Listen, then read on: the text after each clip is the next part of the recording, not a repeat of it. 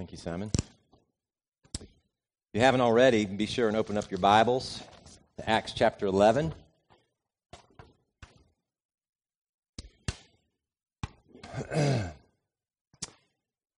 Ja Morant is, he's been in the news this week. Um, if you haven't heard of him, he's an NBA All Star guard from the Memphis Grizzlies. And he played his college ball at Murray State here in Kentucky. He's a racer. Uh, and he really is a special basketball player. He's an incredible, incredible ball player. Um, but unfortunately, he's, he's been in some trouble recently. Uh, I was mentioning our presence on social media earlier. Well, he's had some presence on social media in the last several weeks. Uh, but in videos that have surfaced on social media, he's been carrying a gun. Um, and so he's gotten into some pretty serious trouble because of that. The first time happened back in March, uh, and he was suspended for eight games uh, because of that. And then the second time happened just this past Saturday, a week ago. And then on Sunday, he was suspended uh, from all team activities from the Memphis Grizzlies. Now, if you watch any sports, or, and of course, the NBA finals have been happening, and so it's hard to not kind of pay attention a little bit, or you listen to any sports talk, uh, then you've heard people talking about the Ja Morant situation this week, and everybody has an opinion. Everybody kind of has an opinion about how Ja should respond and how the NBA should respond.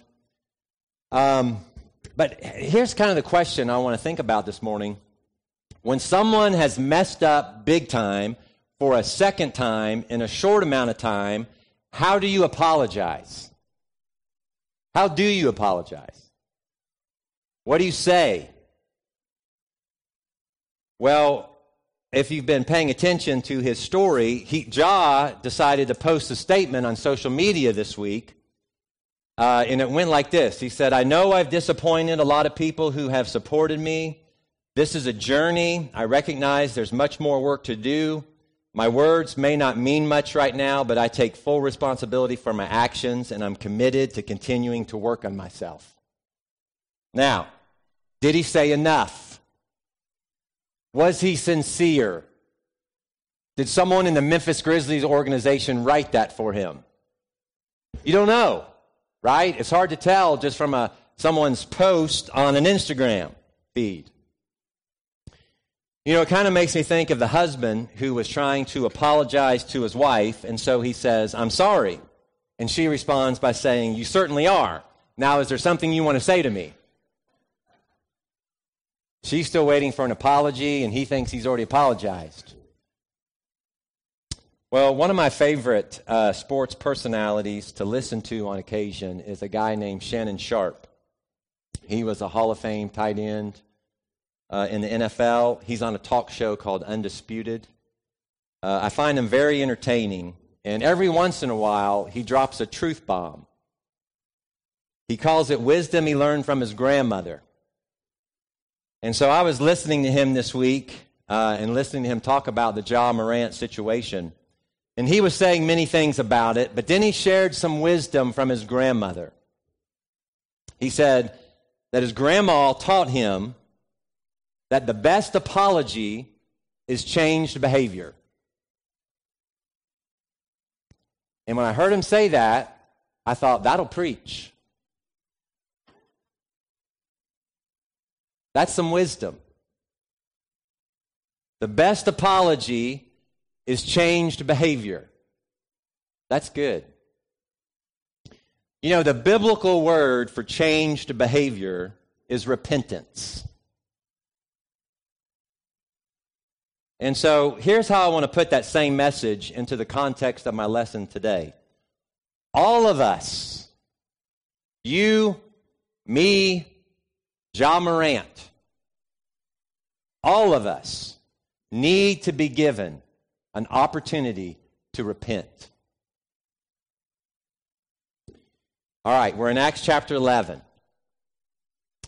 Um, if you haven't turn there already. Open it up because we've got a Bible study happening here today. And uh, as you heard it being read by Simon um, earlier, you probably realized, hey, I've, I've heard this before, recently, in fact. Um, and that means you've been paying attention. Um, and that's good. But what, so what's happened here, just to give you a little bit of context, is that news of what had happened in chapter 10 in Caesarea has made it back to Jerusalem. The cat's out of the bag, so to speak. The unclean, impure, uncircumcised Gentiles have also received the word of God. That's verse 1. Well, how will the church respond to this? How, how will the church respond to this news? Let's pick up in verse 2. When Peter goes up to Jerusalem, here's the response. We're told that the circumcised believers criticized him and said, You, I kind of feel like a finger's being pointed when I read that. You went into the house of uncircumcised men and you ate with them. That's the response. Now, let me ask you a personal question. How do you deal with criticism? Do you handle criticism well? I don't handle crit- criticism very well. Do you? I mean, does anybody in here handle criticism well? You know, there's a great book on marriage called Why Marriages Succeed or Fail. Uh, perhaps you've seen it. It's, it's by Dr. John Gottman. It's been out for a number of years. Uh, he was a professor in the Department of Psychology at the University of Washington. Uh, and the results of kind of his breakthrough study of 2,000 married couples over two decades are found in this book. He claims, uh, with all of his research, to have the ability to, up to 94% accuracy, predict if a marriage will succeed or fail. Uh, and kind of what he boils it down to in his book are what he calls these four horsemen of the apocalypse. And there are these four disastrous ways of interacting with one another that sabotage your marriage. Now, these ways are definitely relevant for a marriage, but they're also true of any relationship. Not only will they sabotage a marriage, but they'll sabotage just about any relationship. And the first horseman is criticism. It's criticism. Criticism will sabotage your relationship. Now, listen to the way he defines criticism. He says criticism is when you attack someone's person or character, usually with blame. It's when you attack someone's person or character, usually with blame. And I share that with you because I think that's what's happening here in verse 2.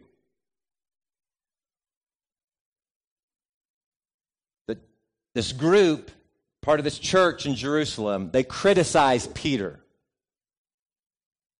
This group of believers now, they're not Jewish Pharisees, they're Jewish believers this group of believers in Jesus criticize Peter. They attack his person for going into the house of a Gentile and eating with them. What were you thinking, Peter? What's wrong with you, Peter? What are you up to, Peter? What's your agenda here, Peter? Now, who were these people? That's Luke refers to as circumcised believers. Well, most scholars think that this group did not represent the Jerusalem church as a whole, but it was still a very influential group of believers who were insisting on the importance of circumcision. Let me put it this way when you study all of the conversions that occur in the book of Acts, um, which we've seen several, and there's several more to come. But as you look at all the different conversion story in the book of Acts, scholars, people will put together these charts. They're charts that categorize the responses that you find at each conversion because each conversion is unique and different. So I've seen these little charts, and perhaps you have too. They're designed, they kind of look like little bingo cards.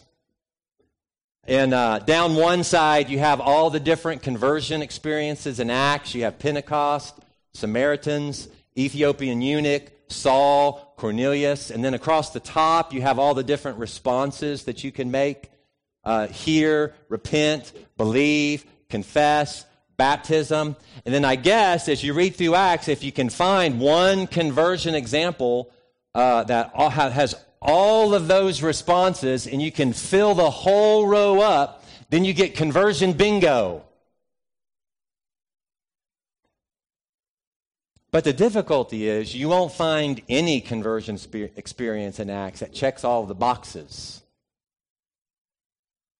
Because each conversion experience is unique and different.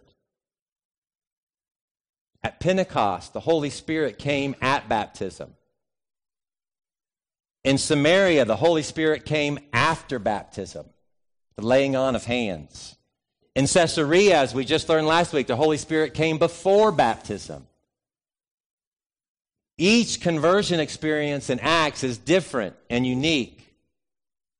But, but what, do we, what, what we do know about this group of believers in Jerusalem is that on this conversion chart, they wanted to add a row. They wanted to add circumcision. It was the one that they were making sure was checked. And there was no way that you were going to have conversion bingo unless you've been circumcised. And Peter, of all people, the leader of the apostles himself, had been hanging out and eating with uncircumcised Gentiles. This was a huge violation of custom. It was a big no no. Well, Peter could have become very defensive with the criticism. Right? That's what I tend to do. I tend to quickly go on the defense when criticized. Especially in this situation. I mean, here, I mean, just think about this. Peter had been a part of this amazing work of God. And now his character is being called into question by these people who were not even there.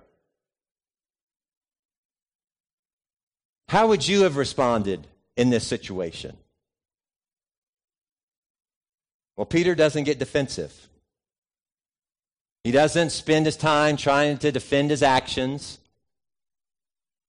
Instead, verse 4, Luke tells us that Peter began just simply explaining everything that happened. And so that's why we hear the story again. Peter retells the conversion story of Acts 10 in his own words.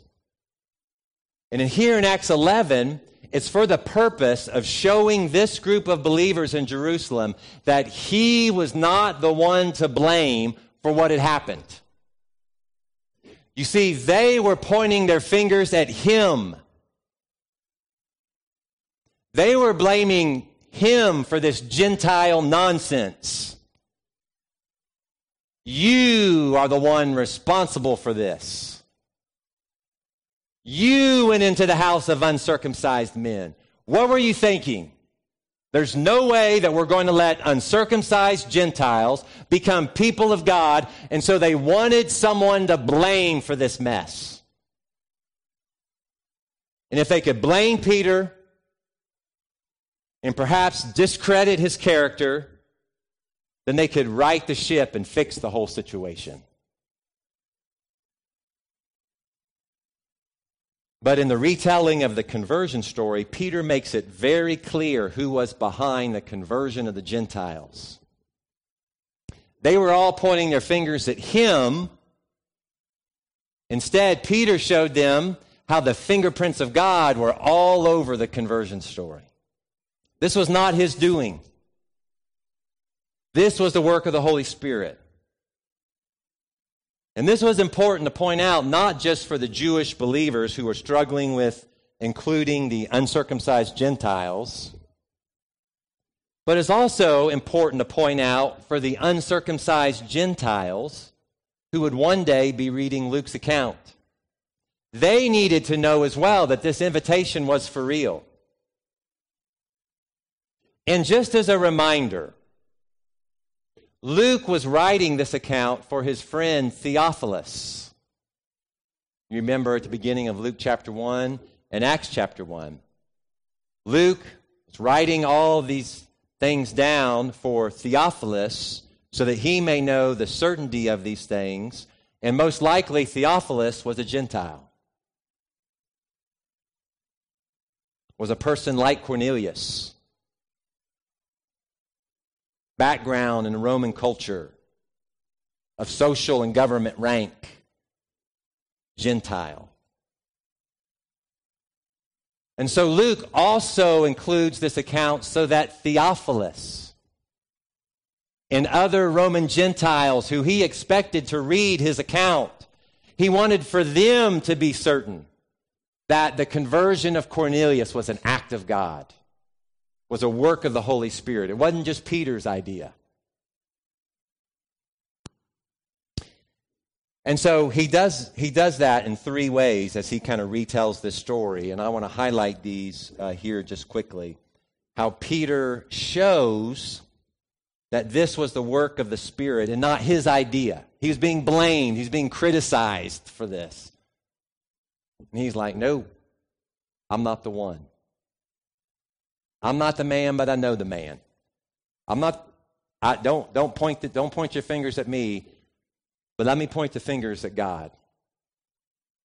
So he does this in three ways. First, in verse 12, he says that the Spirit told him to have no hesitation about going with them.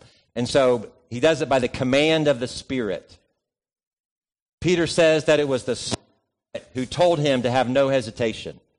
Again, it wasn't his idea. He was just obeying the command of the Holy Spirit. Second, the coming of the Spirit. In verse 15, he says, As I began to speak, the Holy Spirit came on them as he'd come on us at the beginning. As I shared last week, Peter could not even finish telling the story. Here he says, I was just getting started. When all of a sudden, the Holy Spirit came the Holy Spirit chose the Gentiles. The Holy Spirit picked the Gentiles. The Holy Spirit came on them just like He had come on us in the upper room at Pentecost. In verse 17, he would summarize with this great statement. He said, God gave the Gentiles the same gift that He gave the Jews. So, who was I to think that I could oppose God. So the coming of the Spirit. And then third is the common bond of the Spirit. In verse 16, Peter quotes the words of Jesus from Acts chapter 1 and verse 5 as validation for what was happening to the Gentiles right before his ascension. Acts chapter 1, Jesus tells the apostles, John baptized with water, but you'll be baptized with the Holy Spirit.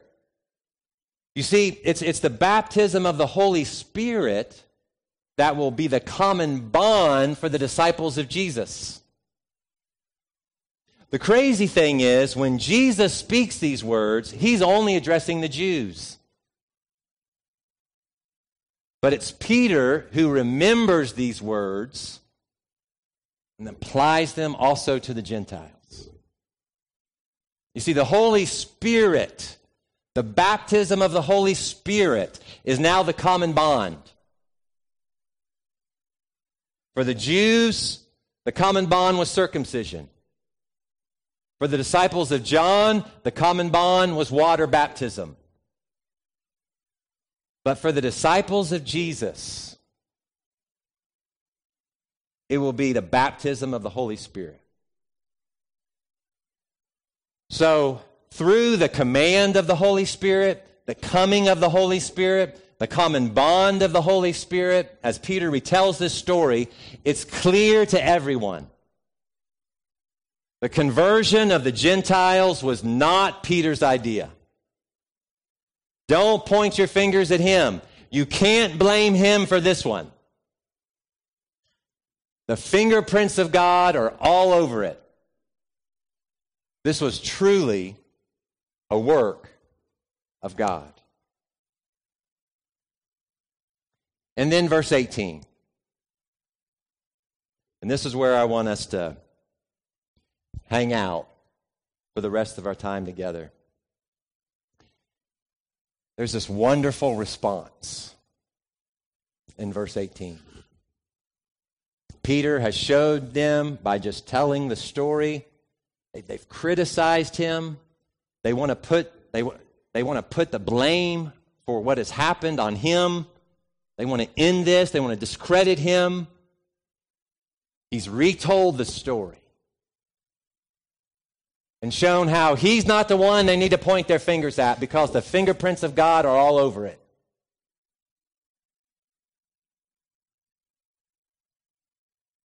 Here's their response, verse 18. When they heard this, they had no further objections.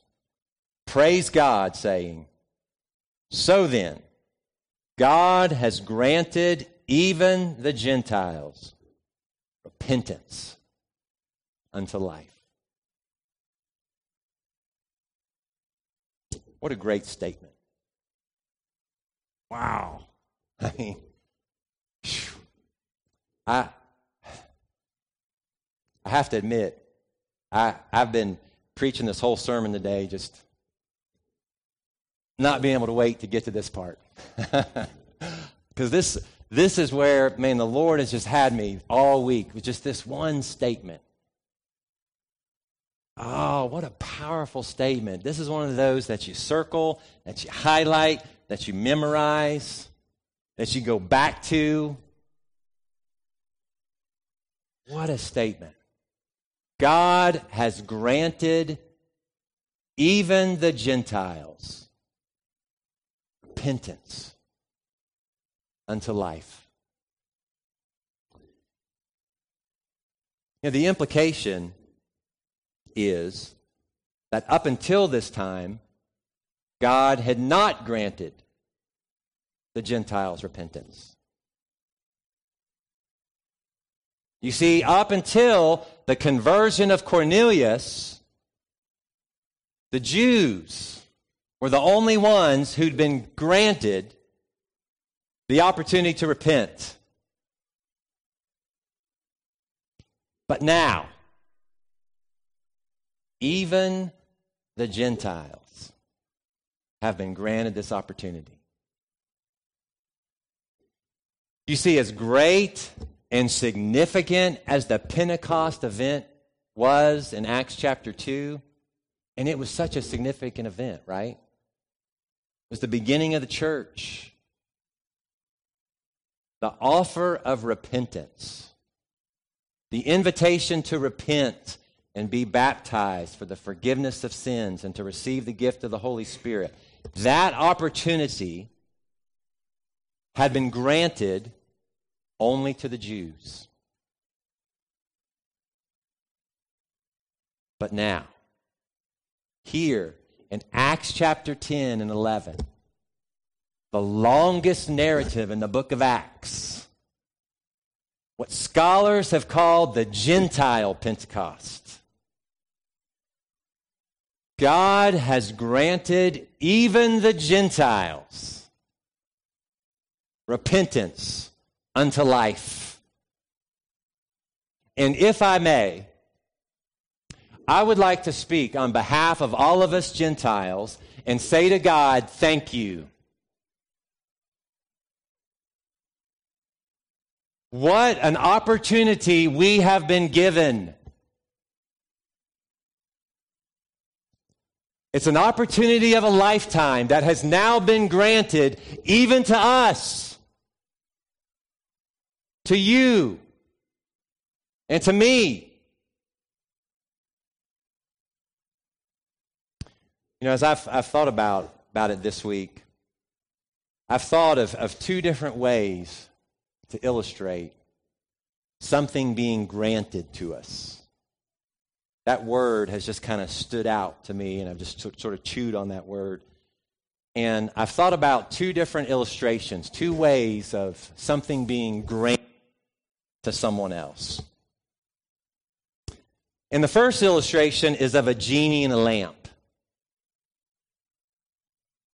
You know, a, a genie and a lamp. Someone will find the lamp, the stories go, and they'll rub it. Genie comes out, and then the genie grants, right? How many? Three. For some reason, I don't know why it's three, but generally three wishes. But that illustration does not really capture what's happening here. Because even though many might think of God as some cosmic genie up in the sky, God's not some kind of cosmic genie who grants us the opportunity to repent just because we ask for it. That's not how that goes. The second illustration that I thought of this week is of a father who has been approached by one of his children with a permission slip from school. Now, every parent in the room uh, has been in this situation, right? School's going on a field trip to the zoo. And the only way the child can go on the trip is if the father grants him permission. And I like this illustration of the father better than the one of the genie. Because repentance is not something that God grants to us just because we ask for it. Let me say that again. Repentance is not something that God grants to us just because we ask for it. It's something that God grants because His Son died for us.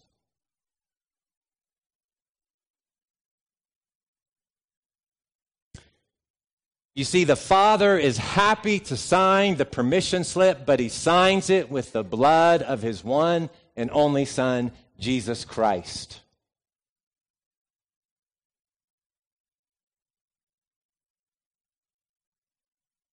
What a gift. We have been granted.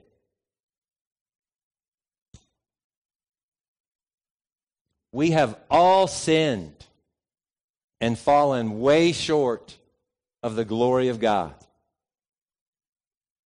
We have all disobeyed and rebelled.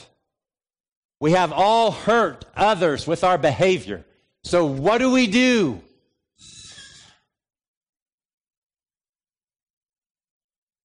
Well, the best apology is changed behavior. The biblical word for changed behavior is repentance. And all of us, you, me, and Ja Morant, all of us need to be given an opportunity to repent. In the good news of Acts chapter 11 and verse 18 is that God has granted even the Gentiles the opportunity to repent.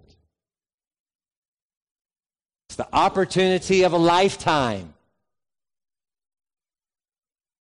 Don't take for granted what God has granted to you. Let's pray.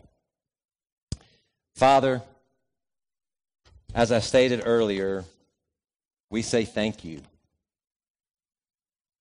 We say thank you that you have granted even to us, even to us Gentiles. Let us not forget who we once were. You have granted even to us the opportunity to repent.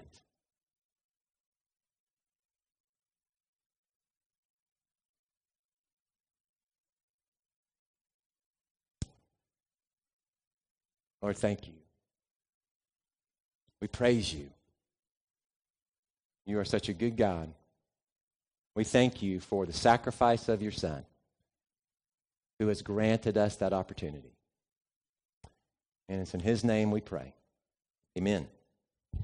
This morning, I hope you heard in my message what has been offered to you.